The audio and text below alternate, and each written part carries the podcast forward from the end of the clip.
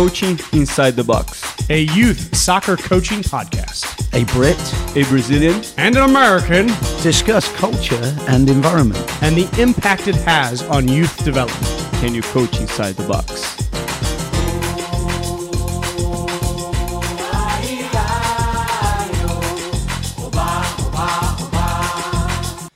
It's episode 29, and we are back with coaching inside the box on a very early, although not as early as when Andy and I first showed up, because Philippe was still asleep and showed up quite late. Tuesday morning in November, November 1st. How's it going, Philippe? How was your sleep last night? It was great, fantastic. I was really in need of it, and yesterday I got home after work. I went out of town this weekend, so I got home late on Sunday worked whole day yesterday. When I go home, like I'm just gonna go to bed to and not think about it. Seriously, listen to these excuses. He's no, the youngest one of us.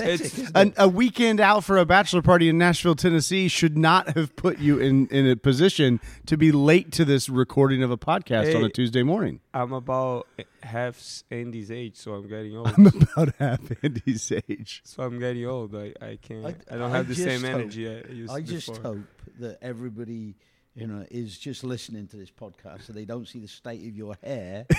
you know, yeah, don't watch just, on YouTube.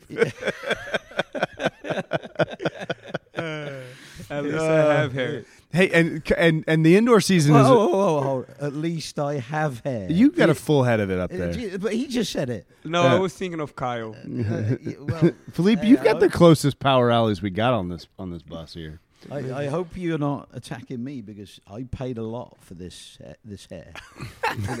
hair. hair. club for men. Hair club for men.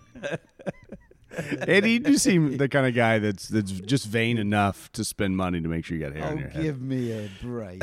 you know, shoot me if I ever do hair club for men. Please put me out of my misery. You know, I I just I've never cared about my hair. I you think I saw that on the ledger for the the podcast uh, uh, ins and outs. So, so uh, you know, at some point in time in this podcast, I was going to read about the Brazilian advantage. You know, and Brazilians love more; they're more passionate. Beauty is revered, artistry is worshipped. You know, and now, I should have added something like this: they're less likely to turn up on time. They're not as reliable. That's very true. but Philippe usually breaks the mold. Like when we record, which we usually record early in the morning, Philippe's the first one here. Well, we're doing it because of him. You know, it's because of his darn professional career. Yeah, yeah, yeah. That, you yeah. know, he's got to be at practice. So keep saying if he's late to practice, he's gonna yeah. get fined. And so, you know, homeboy A, me, I wake up at five oh one this morning to get here in time to record this episode. You need an hour and and oh yeah, I'm usually the last one here, and so yes, I was determined not to be, which would have been easy. I could I could have been an hour late and still been not the last I, one. I have here. to laugh. I shared with Andrew that you know I my alarm didn't go off. I woke up at five thirty six. And I looked at my, you know, I thought, ah, I'm six minutes late. Why didn't it go off? I had it set for PM. So this could but, have been both of you. well, the interesting thing is, though, that with me, you know, I have to wake up nowadays every two hours to pee because, you know, I'm an old man and my, my prostate gland is swollen and, you know, and so so I've got this automatic built-in alarm clock. I can't be any more late than two hours. Philippe usually you know? wakes up every two hours too, but it's just because he's recovering from the night before in, in Nashville, Tennessee, on a bachelor party. Yeah, when you're an alcoholic. You know, I'm soon drinking water here. but, but I got to read a little bit. Yeah, let's get into this. What, we're gonna talk. We're gonna talk about culture today for sure. What's love got to do with it? It was a famous song. Wasn't I've never heard it. Whoa, what's love got to do with it? And our listenership just dropped. Yeah. Oh boy. How to make a fool of yourself publicly. Um, What's love got to do with it? Soccer, that is. Everything. Love of the game is at the heart of soccer. It's the core reason that we play. When kids first participate in soccer, it's because they love to run, love to kick a ball, love to play game. They love soccer for the pure joy that it brings. Later in life, love of soccer also encompasses the values that it teaches us for life. Fun turns into love, which develops into passion. And if the sport is taught in the most optimizing way builds great values like courage, artistry, acceptance of responsibility, and leadership, and get into places on time. Oh, sorry, I threw that one in myself.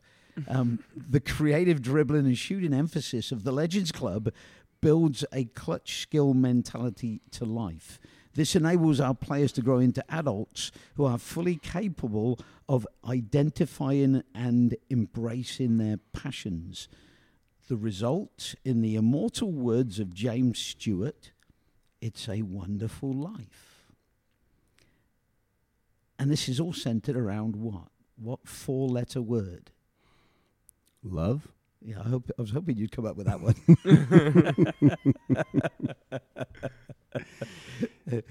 yeah, so so you know it's kind of a nice segue because you know there's something about Philippe that I absolutely love, and that's that he's in love with soccer and he's in love with life and he's he's an amazingly passionate guy. So you know, after giving you a lot of abuse, I thought I'd go into that one. Thank you, Say Andy. something nice. Yeah. Yeah. You- you- I mean, you mentioned specifically. I mean, like that. That was talking about love and how it connects to the game, and but you mentioned clutch skills and like the the moments of the clutch. Whether those those clutch moments are uh, specific to soccer, specific to sport, or just specific to life in general, those clutch moments are full of pressure. Right, pressure um, uh, to perform, pressure to make the right decision, pressure to get something done. And those pressured moments, regardless of the discipline, it's it's a passion and a love for that discipline that allows you, that enables you to be successful in those pressure clutch moments.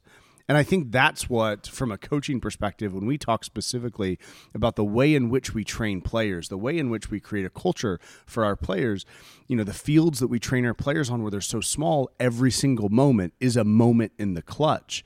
We are really feeding into, as you mentioned, a life lesson that enables our players to have the confidence and the passion and the love to enjoy those moments full, packed full of Key, pressure. key word there.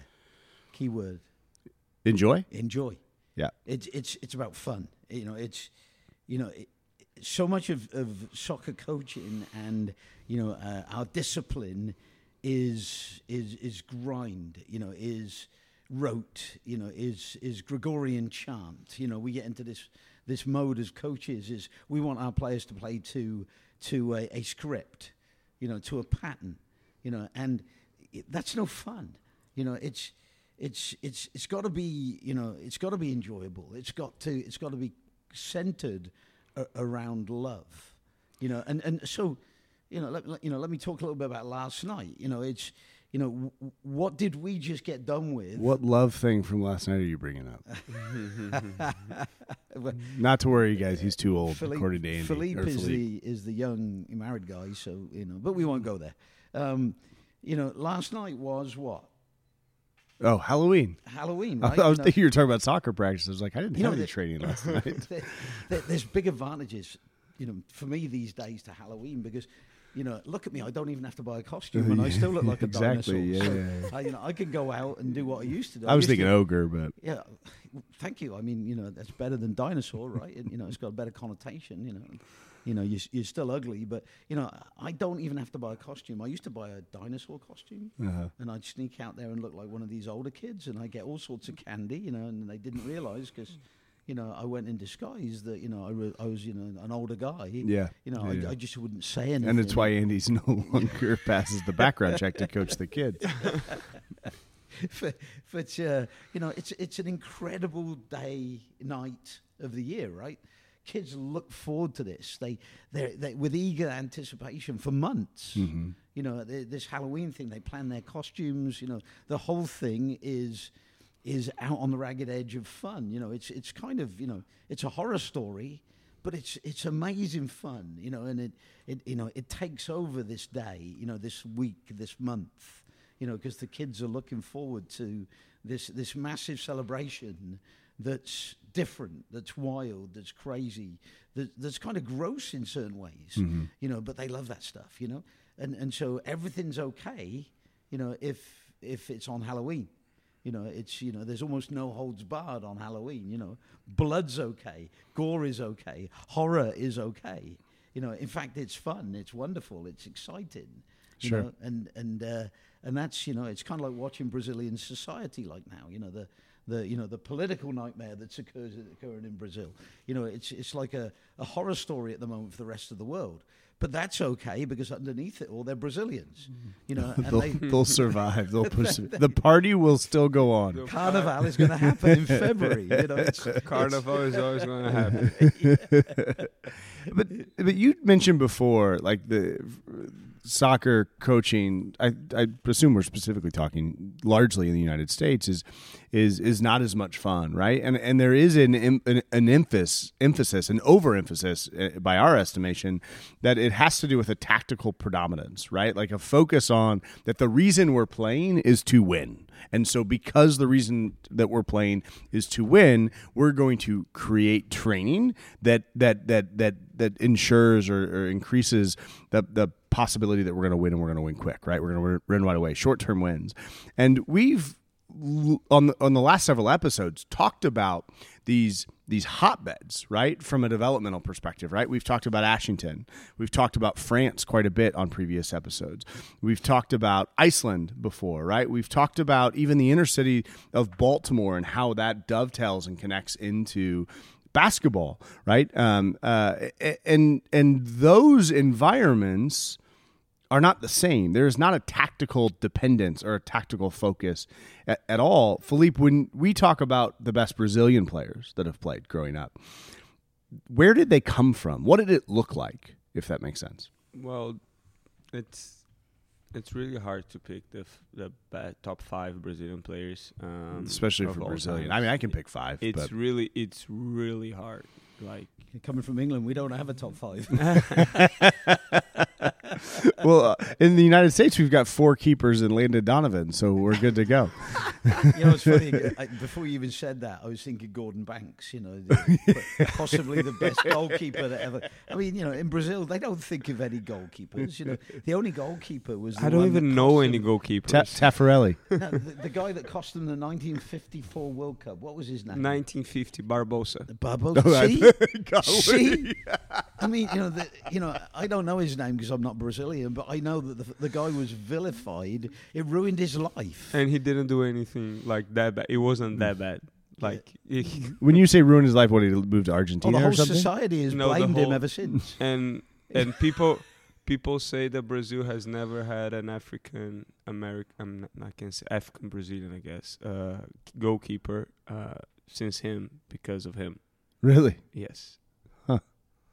That's that's serious. Yeah, yeah, it is. Yeah, you know, yeah. all joking aside, you Yeah. know that you know It's that's how serious the Brazilians. Even though they're samba, carnival, they play with creativity, they play with fun and joy.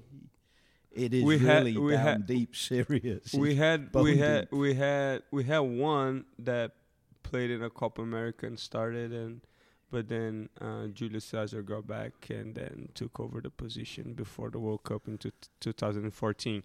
Imagine if he if the one in the 2014 that got seven was also an African. What happened to Brazil in the 2014 World Cup? We, let's not get there. Can't wait for this next let's edition, go there. 2022. It's the only chance we've got to really slam Brazil. I mean, uh, you know, one thing I can say about England is we will never lose seven to zero. no, your your set piece defense is so good. Oh, you know, we we parked the bus. We parked ten buses in front of our goal. You know, Eh, but coming back to to, to development specifically envi- environmental, um, and we talk about right the best players in the world and the environments. I mean, this is something that we talk about on on on our pods often. But a lack of tactical focus is is I think the area that that that we think is um, uh, in the top echelon of, of importance. What so what does it look like? So I I was listening actually. I was coming back from Nashville with my friends, and we were listening to a podcast um, from one of the my favorite Brazilian players. Um, you you might not even remember him. Uh, Andy probably does because I sent him a few clips of old? him. No, because I sent you a, a few clips of him. Uh, and because I'm old. um, a while back. His name is Djalminha. Um, he was left-footed, number ten. He played in the late '90s, early 2000s. He was gonna go to the World Cup in 2002, but he had butted his head coach in As La. Coruña. Yeah, this uh, one does. And get, and That's got, what kept me from a World Cup too, to be honest. and, and got cut from the World Cup. He would actually probably start on that team. Um, he was fantastic. He won the the La Liga with uh, La Coruña a couple times, having Real Madrid and Barcelona with the in the Galacticos era. He was just phenomenal, and even Ronaldinho tells uh, everybody that you know the no look pass, using his back to pass, the back heels, all that crazy stuff. He got it all from him, uh, and he was saying like nowadays a kid a kid go try out for for an academy and you know super talented you know you can see they he, they have different things about them. Um, but if they're not physical they're not they haven't grown yet or you know they start the training they don't understand the the the, the drills and everything that he, they're tactically behind they put them aside and you know it's like i when I was 16, I was super skinny. I couldn't like be super impactful yet, but then you know I ended up becoming one of the best players. You know, and he oftentimes talks about like how the the talent and the quality was always like the most important thing, but nowadays the even the in Brazil and I guess it's in the whole world like they want to win. You know, the academy coaches they want to win so they can move up the ladder. Yeah. They can hopefully get somewhere. You know, can blame can really blame them if that's what's measuring their success is if they win and not you know the kind of players they're they're they're forming. But you know, it's it's sad. Um, so I mean, we've covered that before, right? In terms of coach ego uh, and a focus on winning being uh, at you know the forefront of them struggling. Um, and I've got a big ego, and I like to win, but more than anything, I think my ego feeds into. I love to watch my kids rip off three Maradona turns. Who cares if they lost it on the fourth one, right? Like that, I'll puff my chest out all day long and and uh, uh, smile when the other parents are yelling. Just let them dance, right? Like that just feeds my soul. Well, yesterday I was, for whatever reason, I, I was you know, doing some research into France, you know, and, and you know, World Cup coming up there. You know, their their dominance is largely uh, because of the suburbs of Paris. Yeah. You know, I was reading about Tamares.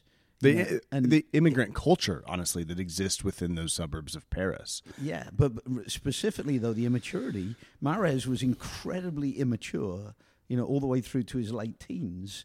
You know, and he started off at the lower level of pros because he had nobody interested in him at the higher levels. You know, the PSGs just weren't interested. He was in their backyard and they weren't interested in him. I mean, you know, what a mistake that was. you Sure. know? And uh, Mahrez was, you know, him and Kante, another product of the slums of Paris, uh, were the two guys that triggered Leicester City's miracle. You know, without Kante and Mahrez, you know, Jamie Vardy wouldn't have been the goal scorer that he was because he wouldn't have got the service that he got from those two. You know, and Mahrez took a lot of weight off of him. If they could have just focused on Vardy, Vardy wouldn't have scored as many goals. Sure. But you know they couldn't just focus on Vardy because Mahrez was there and tearing them up on the right wing, cutting inside, scoring goals. Yeah. But he was that you know that journeyman that you know came to the the high level of professional soccer late and through the back door. Leicester City being that back door that pulled off the EPL 5001 miracle. Mm-hmm. You know, and and so you know it, it's it just goes to show how much we focus on winning at the expense of recognizing potential you know, and you know something's got to change because a lot of people are getting thrown on the scrap heap. But th- there's a question that I have as we talk about this: recognizing potential, right? Like um, recognizing not necessarily what a player can do for me now, but what they can do for me in the future. When you know, when you know, science and nature comes home to roost, and they finally grow into their body, whatever it might be. Andy, you've evaluated players over a long period of time, and you've coached a lot of you know state teams and regional teams and and, and high level teams, and and gone to to to tryouts or to sessions and evaluated players. What what are some of the things that you specifically look for when you're trying to determine not whether the, a player is ready now, but if that whether that player's got something that the others don't that could make it uh, be a margin of greatness later? Well, the, the one thing that strikes me in evaluation is just how imperfect a science it is. You know, and you know, people make a career out of trying to uh, convince you know clubs that they know what they're talking about. You know, they you know, the you know top level scouts, you know, have in the main been totally wrong over the years about the players that you know that they they tipped for greatness. You know, and of, of course there's you know the the the Bobby Charltons of this world, and you know he was discovered by a guy who who was a Manchester United scout, you know, and the guy was totally right, and you know, and Bobby ended up making it. But you know, would he have made it if it wasn't for the Munich air disaster? You know, would he have been in that team? Would he have been the you know the linchpin if Duncan Edwards, you know, who was you know the youngest England captain ever at age twenty, you know, hadn't died as a result of the Munich air, air crash?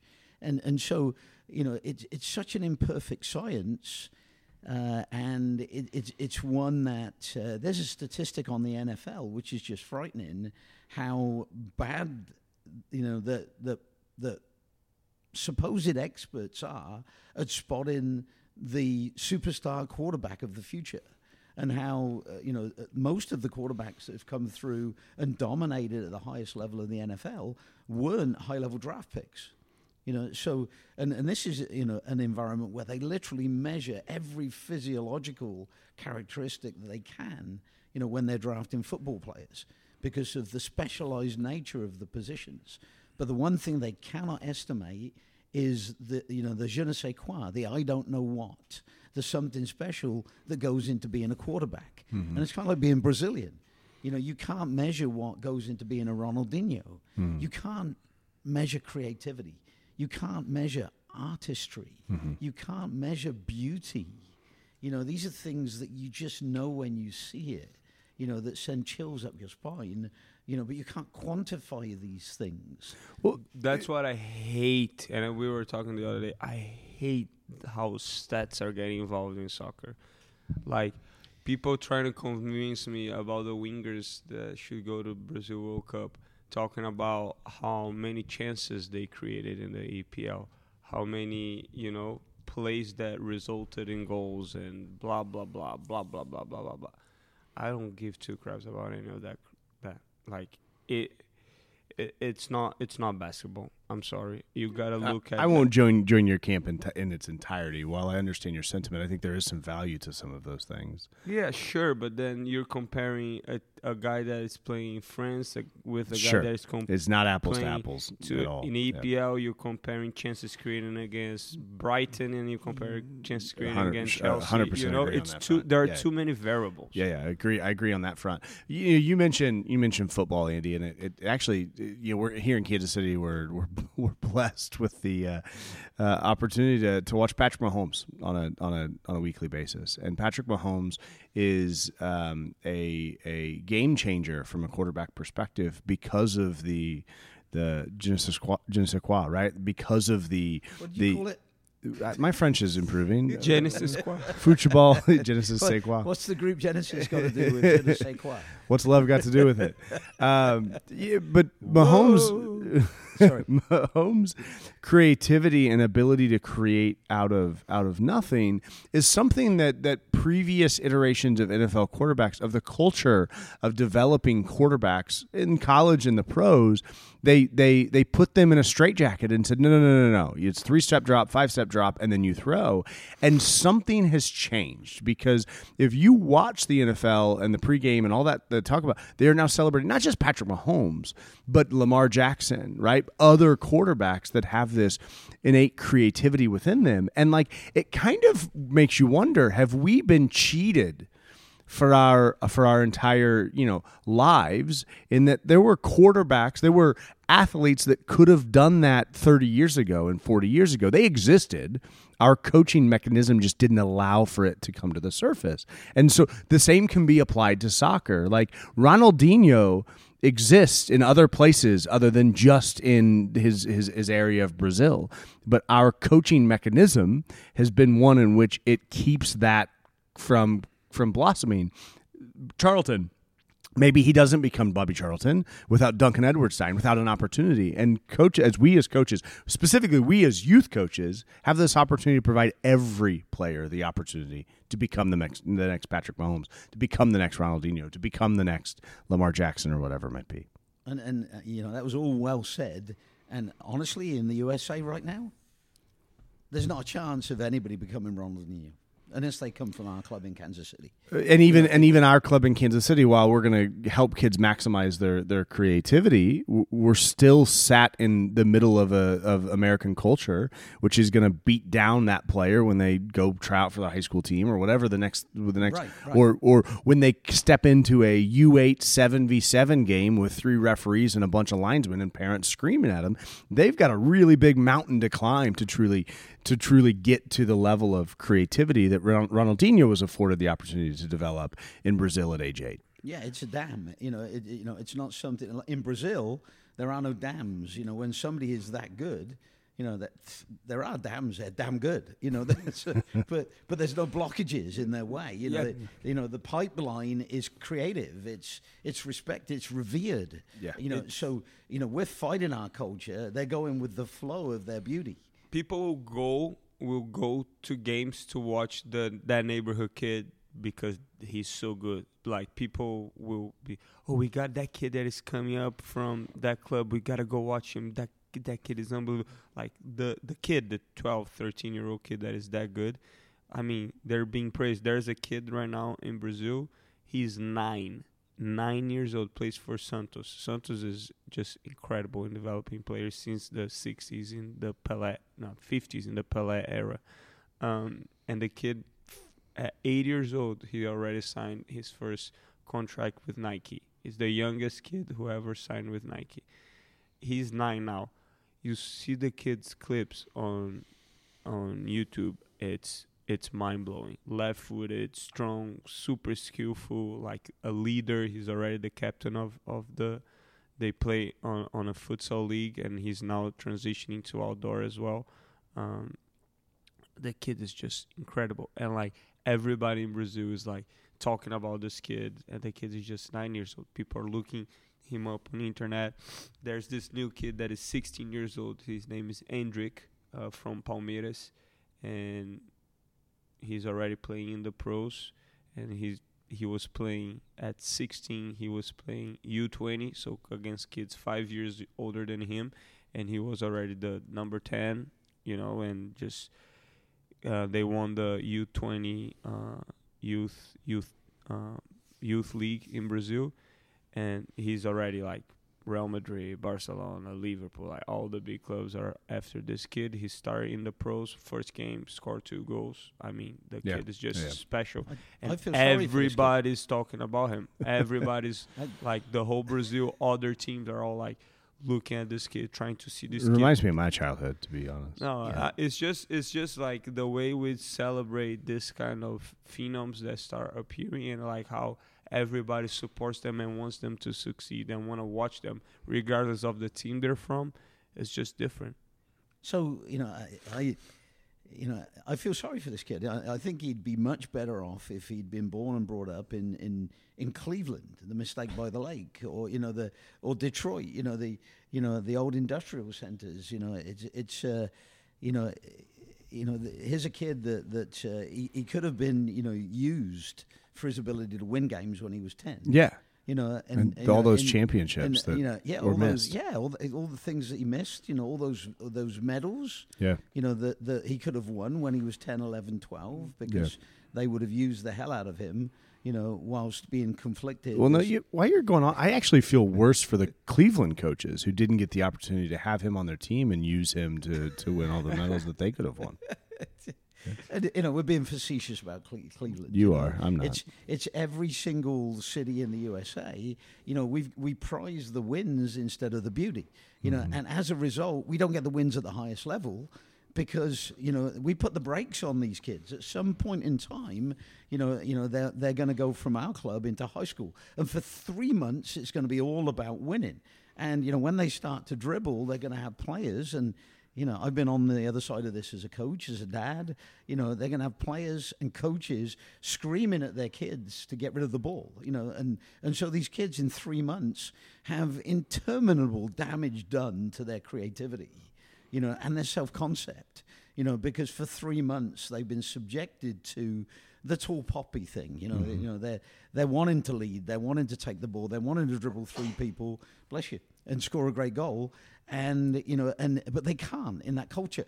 you know, and so they get damaged within three months. You know, uh, ten years of work can get undone. You know, because of the need to win that is so absolutely endemic to our society. But let me read this. I've been busting to read this for like ten minutes, and I haven't been able to get a word in edgeways. You guys talk too much. Um, Brazilian soccer. Th- and this, you know, this episode, incidentally, is about social psychology. You know, so Yeah, But we've- we've my, got- my third degree. we've we've we've gone off on a tangent, but we're we're on the you know the, the right track. Um, this is an example of Brazil's social psychology. Brazil's play a lot of one on one, and they don't suck. Ronaldo de Lima, Ronaldinho, Roberto Carlos, Denilson play against them, put the ball at their feet, and they, they will make you weep. You will swear they're going to their left, and they'll go to their right. You will swear they are going to their right, and they'll go to the left. And your legs will be twisted, and you will fall, and you will mess your pants. And 60,000 people in the stands will put their arms on each other's shoulders and sing a song about your twisted legs, your falling, and your smelly mess pants. But it's not fair, you will say. They have those super soccer Brazilian genes and chromosomes, or some kind of soccer enhancement surgery before they're two. And you will be wrong. These guys have played one on one since they were little Brazilian babies and could walk. Think about it. If you can play one on one, you touch the ball all the time. Your touch gets better. Your moves get better. Your creativity and improvisation get better. If you play 11 on 11, then this happens. Here comes the ball. Trap it. Pass it 100 times. Little improvement. However, if you play a lot of one on one, when you do play a game of 11 on 11, you'll be that much better. Brazil wouldn't have held up five World Cups over their heads if they hadn't played so much individual soccer first. Shrink your game. One opponent, a small patch of ground, and a ball. Soon enough, you'll get to shorten your name to one word and put an O on the end. And by the way, if Ronaldinho were English, he would have been conditioned to pass the ball early in every possession, and he would be called Ronald.